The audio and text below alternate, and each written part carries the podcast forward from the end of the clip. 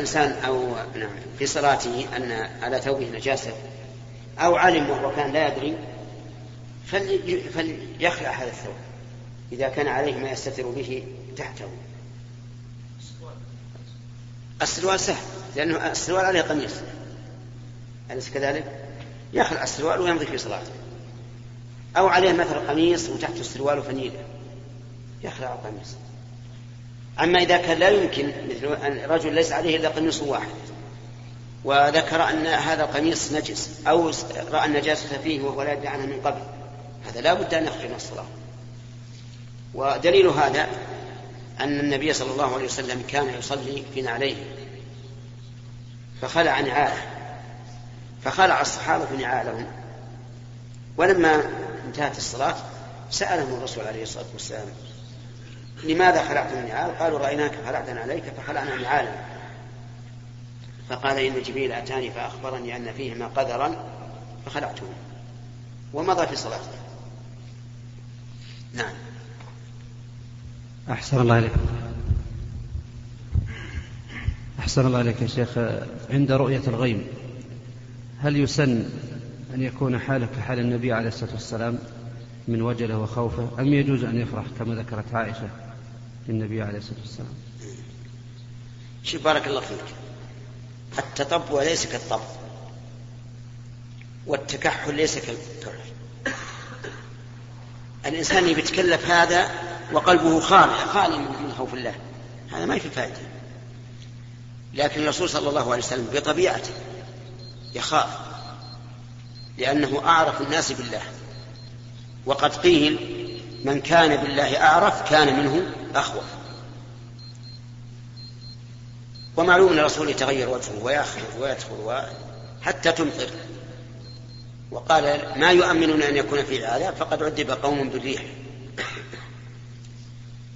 وأما الإنسان الذي جرت بالعادة وحسب الفطرة فإنه يفرح ويسر ويؤمن من هذا السحاب خيرا نعم. فضيلة الشيخ. اليسار تعداك. صلى الله عليك يا شيخ. قال الله تعالى وإذا أردنا أن نهلك قرية أمرنا متر فيها ففسقوا فيها. ما المقصود بالأمر هنا يا شيخ؟ كم؟ حق عليها القول فدمرناها تدميرا. نعم. المراد بالأمر الأمر الكوني. الأمر الكوني. لأن الأمر يطلق على الأمر الشرعي. مثل قوله تعالى وكذلك أوحينا إليك روحا من أمرنا. مثل قوله تعالى إن الله يأمر بالعدل والإحسان. إن الله يأمركم أن تؤدوا الأمانات إلى أهلها ويطلق على الأمر الكوني كما في قوله تعالى وما أمرنا إلا واحدة كلمح بالبصر. والمراد بالأمر هنا الأمر الكوني. يتعين هذا. فإذا أراد الله تعالى أن يهلك قرية أمر مترفيها أمرا كونيا ففسقوا. وحينئذ يحق عليه القول فتدمر. وفي الآية التحذير الشديد من عقوبة غير المترفين. من عقوبة الطائعين لأنه قال أمرنا مترفيها ففسقوا أي المترفون. فحق عليه القول. وهذا يشهد له قوله تعالى وإذا أردنا أن نهلك قرية نعم قوله تعالى واتقوا فتنة لا تصيبن الذين ظلموا منكم خاصة. واعلموا أن الله شديد العقاب. وأما قول بعض العلماء عفى الله عنهم إن المراد بالأمر الشرعي والمعنى أمرناهم ونهيناهم ففسقوا. فهذا مستحيل على الله عز وجل. أن يأمر وينهى ليهلك. هذا غير صحيح. بل يأمر وينهى ليرحم سبحانه وتعالى. أفهمت؟ فالقول بأن المراد به الأمر الشرعي قول ضعيف جدا. ومن تأمله عرف أنه لا يليق بالله سبحانه وتعالى أن يأمر أمة وينهاها من أجل أن تفسق فيعذبها صار الغاية من الشرائع إيش؟ على هذا القول. العذاب. والغاية من الشرائع الرحمة. فالمهم أنه يتعين أن يكون المراد بالأمر هنا الأمر الكوني القدر نعم. فضيلة الشيخ فضيلة الشيخ السلام عليكم ورحمة الله وبركاته. وين نعم. رجل عليه ديون كثيرة يا شيخ. تتجاوز 300 ألف. كتب لأحد ولاة الأمر. فتكفل بسداد هذا الدين على أن يتنازل آه، أصحاب الديون عن الثلث. من كان له ستين ألف يتنازل عن العشرين. ثم أحضر أحضروا جميعهم عند المحكمة فوقعوا بالتنازل. وبعد خروجهم من المحكمة, من المحكمة أخذوا يأتون هذا الرجل ويسألونه باقي الديون. هل برئت ذمة يا شيخ؟ بتنازلهم عند المحكمة أم عليها بالوفاء لهم؟ لا ما هذا شيء. إذا برئت يا شيخ ذمته لأن هذا الرجل ما أجبره. لو شاء لو شاءوا لقالوا لا. نصبر ونأخذ حقنا كاملا فهو لم يجبره. والتنازل عن الحق المؤجل أو المعجوز عنه ببعض منه جائز. ولهذا قال الرسول عليه الصلاة والسلام في غلام جابر قال لهم آه، ضعوا وتعجلوا. ثم إن إفساد الأعيان للحفاظ عليها جائز. فالخضر خرق السفينة مع أنه إفساد لها لكن لأجل الحفاظ عليها. فهذا العمل جائز ولا بأس به. ولكن بشرني عسى الأمر تم على ما يوم على هذا. أقول عسى الأمر تم على هذا. هل الأمر تم على هذا بمعنى أنهم تنازلوا عن ثلثين الحق وأعطوا ثلثا؟ الحمد لله. ذلك من فضل الله. نعم. الشيخ لو كان فيه بعض الإخوان يخرج إلى الاستجمام والتمشي فيقطع مسافة أكثر من 90 كيلو فهل يقصر الصلاة مع أنه ما نوى سفر أو أسألك هل هذا مسافر؟ هو ليس مسافر. طيب. لكن بعض الإخوان يشكل عليهم هذه القضية. لا لا يشكل يعني نحن نرى أن اللي يرجع في يومه هذا ليس بمسافر. لو بلغ 90 كيلو. لأنه لا لا يودع عند عند الذهاب ولا يستقبل عند المجيء. فليس بمسافر. نضع ضابط هنا يا شيخ الضابط ما راه شيخ الإسلام هو اللي قلت لك. ما عده الناس سفرا فهو سفر. وما لا فلا أما من حده بالمسافة وهي 380 كيلو فيقول من جاوز 380 كيلو ولو رجع بساعته فهو مسافر. لكن النفس ما تطمئن لهذا. والأصل وجوب الإتمام. وإذا كان الأصل وجوب الإتمام فإنه لا يجوز العدول عنه إلى القصر إلا بشيء تطمئن له النفس. لأن وجوبها تامة أمر متيقن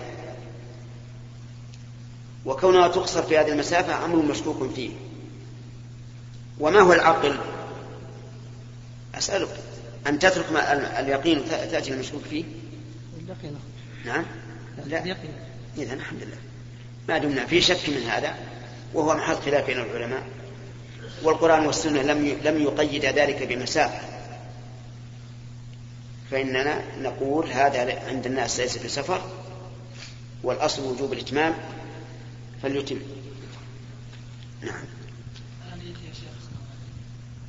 من اللي بعده؟ نعم. عفى الله عنك يا شيخ. إذا كان الشخص إماما لمسجد إذا؟ إذا كان الشخص إمام لمسجد ووكل على هذا المسجد شهرا كاملا. وكل؟ وكل على هذا المسجد من يصلي به شهر كامل وهو ذهب. وكان للمسجد بيت. وكان المسجد بيتا فالعرف أنه يعطي المكافأة مكافأة الشهر هذا للذي وكله. لكن طيب البيت هذا هل يخرج منه شيئا أو أولا بارك الله فيك. لا نرى جواز تغيب الإمام عن الإمامة لمدة شهر. إلا لشيء ضروري كمرض مثلا. لأنه من أين يأخذ المكافأة؟ من بيت المال. الذي فيها الحق لكل واحد حتى العجوز. في بيتها لها حق. فكونه يأخذ على عمل على شيء لم لم يقم به ما يجوز أبدا. وكونه ينوب واحد ما يكفي. لكن إذا دعت الضرورة إلى هذا مثلا إما لمرض أو لصحة مريض يعني لابد من صفته إياه. فإنه إن شاء أعطاه مكافأة الشهر أو أكثر أو أقل أو ما أعطاه شيء حسب ما يرضي صاحبه. ولكنه لا يضع في هذا المسجد إلا من يرضاه الجيران أهل المسجد إلا من يرضاه أهل المسجد. فهمت؟ نعم. البيت يا شيخ يدفع عنها جار يعني؟ أبدا ما يدفع عنه جار ولا شيء. لأن النائب هذا راض بأي شيء يعطيه إياه نعم. فضيلة الشيخ ورد حديثين في صحيح مسلم بالنسبة ليد الله عز وجل. ذكر الحديث الأول أن كلتا يديه يمين والحديث الآخر ذكر أنه يأخذ السماء بيمينه والأرض بشماله. نعم. فكيف نجمع بين الحديثين؟ ما بين تعارض نقول إن معنى قولك كلتا يديه يمين أي كلتا يديه يمن وبركة لكنها يمين وشمال. وإنما قال الرسول عليه الصلاة والسلام كلتا يديه يمين لئلا يتوهم واهم أن أن يدي الله عز وجل كمثل يد المخلوق التي تفضل فيها اليمين عن الشمال. فقال كلتا يديه يمين احترازا من هذا الوهم وإلا فهي يمين وشمال. نعم. لو انقطع الدم عن النفساء بعد العشرين. لو. انقطع الدم نعم. عن النفساء بعد العشرين. نعم. فجلست يومين أو ثلاثة ترقب تظنها في النفساء ثم تبين لها أنها طهرت. أنها؟ أنها طهرت انقطع نعم. الدم. فماذا عليها في الثلاث أيام هذه التي ما نزل فيها دم؟ انقضت انقضت الصلاة فهو خير.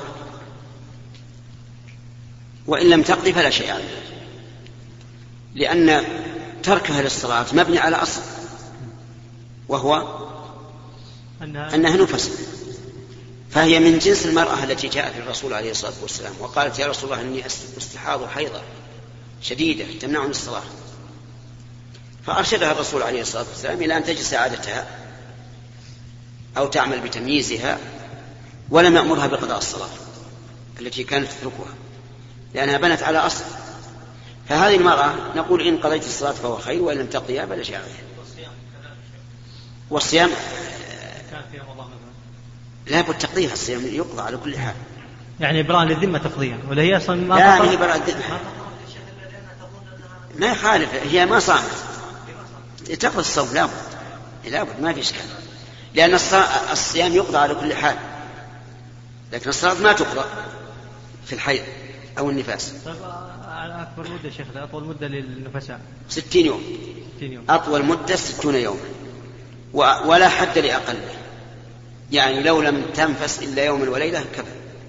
أو يوم كفى. أو ساعة كفى. نعم. اشتهر عند العامة فتوى نسبت إليكم وهي مبادرة تسعة ريالات معدنية بعشرة ريالات ورقية نعم. صحيح. يعني أنا أفتي بأنه لا بأس أن أن يعطي الإنسان ورقة فئة عشرة ويأخذ تسعة مدنية معدنية. لاختلاف الجنس والحديث إذا اختلفت هذه الأصناف فبيعوا كيف شئتم إذا كان يدا بيد. طيب ولو كان مبلغهم واحد قيمتها واحدة؟ قيمة واحدة عند الحكومة. لكن في في العرض والطلب ما هي بواحدة ألم تعلم أن الريال الفضي هذا عنه ورقة؟ بلى. في في تسعير الحكومة. إيه نعم. لكن الآن كم يساوي؟ يساوي عند الناس آه، تسعة ريالات بعشرة ريالات ورقية. لا لا لا. قصد الفضي الفضي الأول الريال العربي الريال العربي كانت الورقة عن الريال العربي 56 ريال. الآن لا. الآن يساوي أربعة ريال أو خمسة ريالات الريال الواحد. نعم حكم انزالها يا شيخ. إذا إنسان بنى منزل جديد هل. ورد فيها يعني ان الانسان لا ما فيها شيء ما فيها شيء ولا ولا ولا هي بحرام ولا بدعة. لأن هذا مما جرت العادة به أن الناس يسوون هذه الأنزالة فرحا بالمنزل الجديد وإكراما لإخوانهم وليس فيها شيء. يا شيخ أحسن الله إليك. نبلغك سلام الإخوة من المدينة ومن هيئة الأمر بالمعروف بالمدينة وقد الله يجزاك خير. ومعي كذلك خمسة من الإخوة حضرنا من المدينة ومن البرنامج حضور درسكم ولقاء فيكم يا شيخ. الله يجزاك خير.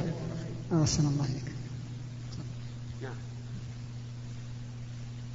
صحيح ما قيل أن حنث الوالدين في حلفهم؟ أن؟ أن حنث نعم. الوالدين في حلفهم على أولادهم لا يوجب التك- التكفير. نعم. هذا صحيح من جهة وغير صحيح من جهة. أما الشيء الذي لا يقصد فنعم ليس ليس فيه كفارة. مثل قول الرجل لولده مثلا والله ما تروح إلا هذا إني لا أكسر راسك ولا ما أشبه ذلك.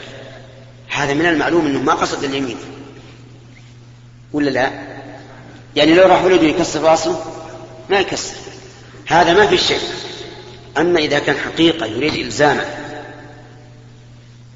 مثل أن يقول والله لتجلسن في هذا حتى يأتي الضيوف. ولم يجلس فهذا يحلف. نعم. نعم بعد. شيخ إذا كان لي في ذمة رجل مبلغ قدره مئة ألف ريال مقسطة واستلمت بعد مضي سنة أربعة وعشرين ألف وحلت الزكاة هل أزكي الأربعة وعشرين ألف أم أزكي المئة ألف كاملة؟ كيف 24000 و100 ألف شلون هذا؟ هي أقساط في السنة أستلم منه 24 ألف. إيه؟ وهو في ذمته 100 ألف. نعم. فإذا حال فارس هل أزكي ال 24 التي وصلتني؟ أي نعم زكي ال 24 اللي وصلتك. فقط. فقط. ثم إذا جاء الحدث الثاني زك 24 ثم إذا تمت المدة زك ما بقي لكل السنوات الماضية. جزاك الله خير. إذا قبضته فهمت الآن؟ نعم. لا أنت أنت أنت. ما في تعليق. فضيلة الشيخ. نعم. بارك الله فيك. إذا اقترض شخص من آخر إذا. اقترض شخص من آخر قرضين أحدهما برهن والآخر بغير رهن وأراد المقترض سداد ما عليه وسدد القرض الأول وأراد فك الرهن فالقول قول من؟ قول المدين. اللي هو المقترض؟ أي نعم المقترض. طيب يعني إذا قال هذا مثلا الدين مئة ألف بلا رهن مئة ألف برهن. ثم أوفاه وقال هذا عن الدين الذي الذي به الذي به الرهن. فالقول قوله لأنه هو هو الغارم. نعم. بعده. طيب يا فضيلة الشيخ نعم. ما حكم ذبح الذبائح والإتيان بها إلى أهل الميت؟ وهل يدخل في قول الرسول صلى الله عليه وسلم اصنعوا لآل جعفر طعاما وأن الناس يفعلون ذلك على شكل دورية بينهم غدا غداء وعشاء. نعم. هذا ليس داخلا في حديث جعفر. آه، لوجهين. الوجه الأول أن النبي صلى الله عليه وعلى آله وسلم قال اصنعوا لآل جعفر طعاما فقد أتاهم ما يشغلهم. علل السبب أنه أتاهم ما يشغلهم. أكثر الناس اليوم ولله الحمد لا يشغلهم الحزن لأن المطاعم موجودة. يرسل أصغر الأولاد يجيب اللي يبي. ما في شغل. الثاني أن الرسول عليه الصلاة والسلام لم يجتمع إلى إلى آل جعفر ولا اجتمع أقاربهم إليهم. ولا أصحابهم إليهم. إنما هو طعام يصنع لهم غداء أو عشاء حسب الظرف فقط إذا أتاهم ما يشغل لكن الشيطان يجعل من الأشياء المتشابهة في الشريعة سلما لأهل البدع. كما جعل قوله تعالى ليس كمثله شيء جعلها سلما للذين ينكرون الصفات. فينكرون الصفات بحجة أنه لو ثبت الصفة لكان الله مماثلا للخلق فهؤلاء استدلوا بهذا الحديث وليس فيه دليل له بل هو دليل عليهم في الواقع. هل الرسول عليه الصلاة والسلام اجتمع إليهم؟ وجعفر بن أبي طالب بن عمه وهل أحد من أقاربهم اجتمعوا إليهم؟ أبدا. بل قال جرير بن عبد الله البجلي رضي الله عنه كنا نعد الاجتماع إلى أهل الميت وصنع الطعام من النياحة. والنياحة يعذب بها الميت في قبره. كما قال النبي عليه الصلاة والسلام إن الميت يعذب بما, بما نيح عليه. ولقلة التنبيه تنبيه العوام على هذا صاروا يظنون إن هذا لا بأس به. لكن أي إنسان تقول له إن صاحبك الذي مات أبوك أو أخوك أو أمك أو عمتك تعذب بما فعلت؟ لا أعتقد أن احدا يجرؤ على أن يفعل هذا الشيء. ابدا. ثم أصبحت هذه الأشياء أصبحت وكأنها وليمة عرس. يعني في بعض البلاد تمر بقصر المأتم تجد الأنوار الكثيرة والكراسي والسراجة وهذا يدخل وهذا يخرج وكأنها وليمة عرس والعياذ بالله. وقد قال بعض العلماء المعاصرين وفقهم الله قال إن أصل هذا مأخوذ عن النصارى. هم الذين يعملون هذا علشان ينسون الإنسان هذا هذه المصيبة بما يلهي من الدنيا. لا بال لا لا بالتعزية المشروعة. التعزية المشروعة أن يوعظ الإنسان ويقال كما قال الرسول عليه الصلاة والسلام إن الله ما أخذ وله ما أعطى وكل شيء عنده بأجل مسمى اصبر واحتسب. لا أن تقام هذه المعمعة وهذه السرادقات. ولذلك أنا أرى أن, إن على أهل العلم وعلى طلاب العلم مسؤولية كبيرة حول هذا الموضوع. يجب أن تكرس الجهود للقضاء على هذه البدعة. نعم. نعم. بارك الله فيك. نحن من الضيوف اللي قدمنا من المدينة المنورة من هيئة الأمر معروف والنهي عن المنكر. نعم. وفي الحقيقة سأل أحد زملائي سؤال واثنين ما سألوا وأنا ثالثهم. فلو تسمح لنا بثلاثة أسئلة سؤالين لهما وسؤال لي تصبح ثلاثة. التركيب ممنوع بارك الله فيك. الله يجزيك خير. لا واحد سؤالك أنت هذا سؤالك أنت. الله يعطيك العافية. لأن الوقت الآن قريب جدا. الله يعطيك العافية ويجزيك خير. بارك الله فيك. قلتم عن الدعاء للإنسان أنه ما تطلب من إنسان دعاء. نعم. آه ما رأيكم في الحديث الذي يروى أن الرسول عليه الصلاة والسلام قال لعمر وهو مسافر لا تنسنا من دعائك. هذا مو صحيح. هذا لم يصح عن النبي عليه الصلاة والسلام. بالنسبة للفتوى يا شيخ على المسح على الخفين آه ما في تركيب يا أخي. أنا بنبهك على مسألة. الآن عند الناس عامة على المستوى الرسمي والشعبي المدينة المنورة. وأنا لا أقول في هذا شيء لكن أختار وصفا أحسن من هذا. تشرف به المدينة أكثر. وهي المدينة النبوية. هذا الفخر. المدينة المنورة كل بلد دخل الإسلام فهي منورة. قال الله تعالى يا أيها الناس قد جاءكم برهان من ربكم وأنزلنا إليكم نورا مبينا. فمتى دخل هذا النور؟ في أي بلد فهي منورة. منورة. لكن المدينة النبوية من يحصل أي بلد يحصلها إلا إلا مدينة الرسول عليه الصلاة والسلام. ولهذا كانت عبارة علمائنا وسلفنا على وجهين. إما المدينة فقط وإما المدينة النبوية. فهمتم؟ هذا هذا الموجود. حتى بالقرآن المدينة فقط. وهل يمكن أن نعظم المدينة أكثر من تعظيم الله لها؟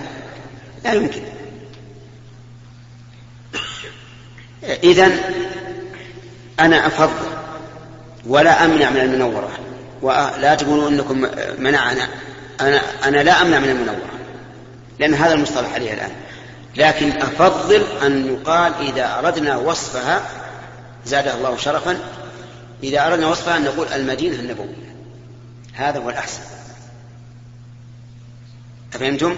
وعرفتم منها أولا هذا هو المتابعة لسلف وثانيا أن أنا إذا قلنا المدينة المنورة صار هذا عام. كل مدينة دخل الإسلام فيها منورة. لكن المدينة النبوية خاص ما يدخل فيها إلا المدينة التي سكنها رسول الله صلى الله عليه وسلم. جعلنا الله وإياكم من أتباعه.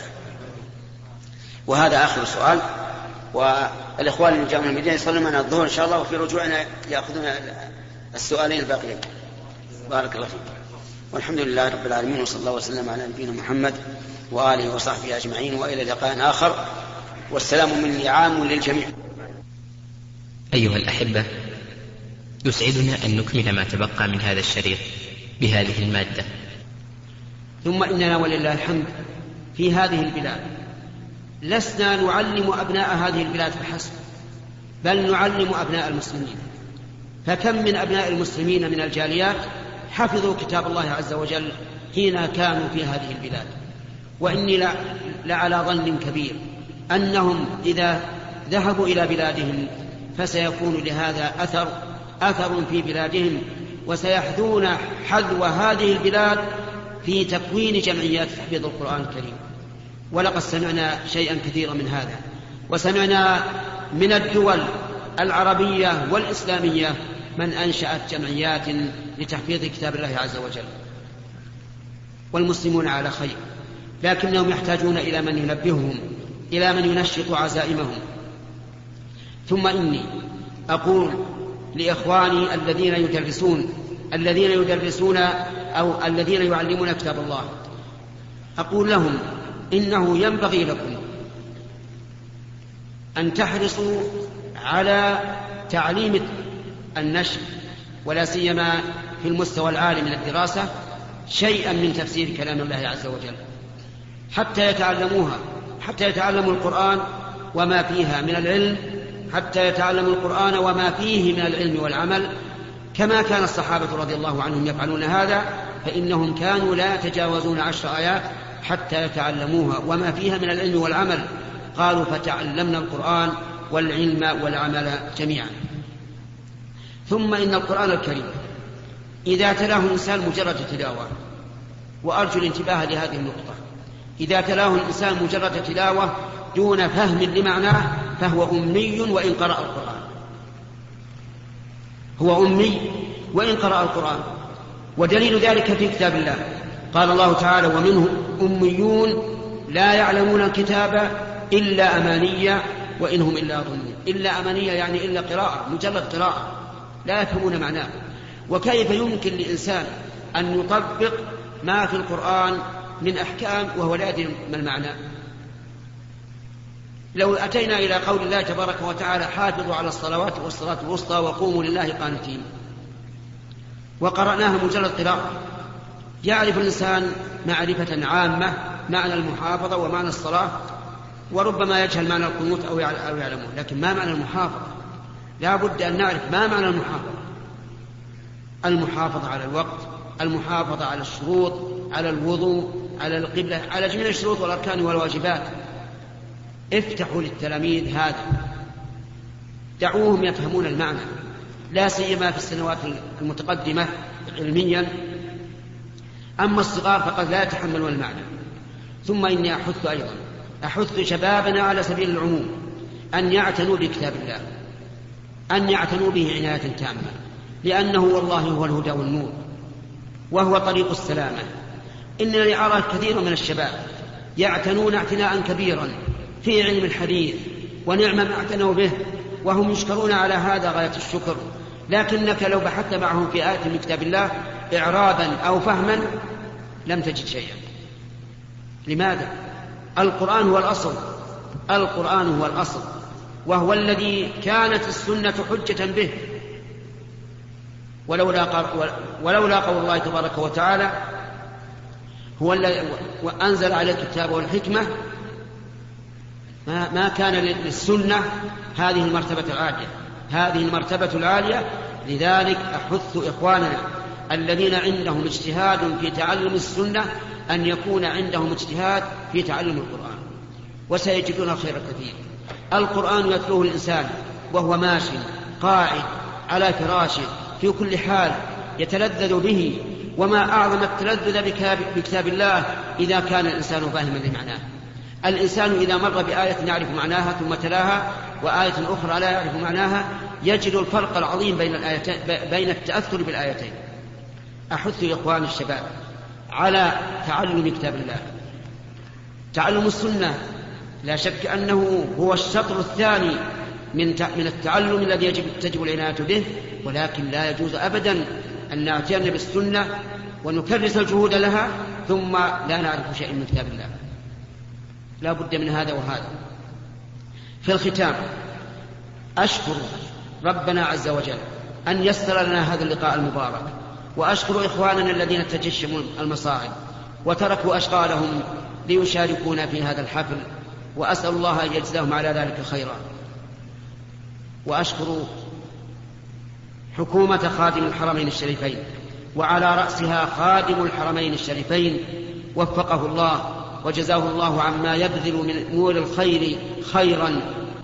إننا لسنا بحاجة إلى أن نعدد إلى أن نعدد المنشآت العظيمة التي قام بها خادم الحرمين الشريفين لأن الأفعال والمشاهدات تغني عن الأقوال والإخبارات.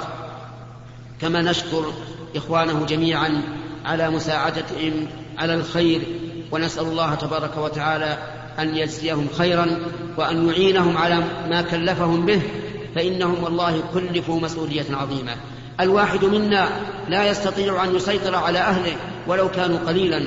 ولو كانت الرعاية قليلة فكيف بمن رعايته على على أمم بل على أمة كبيرة؟ نسأل الله تعالى أن يعينهم على حسن الرعاية وأن يصلح لهم البطانة وأن يوفقهم لما فيه خير الدنيا والآخرة. إنه على كل شيء قدير والحمد لله رب العالمين وصلى الله وسلم على نبينا محمد وعلى آله وصحبه أجمعين.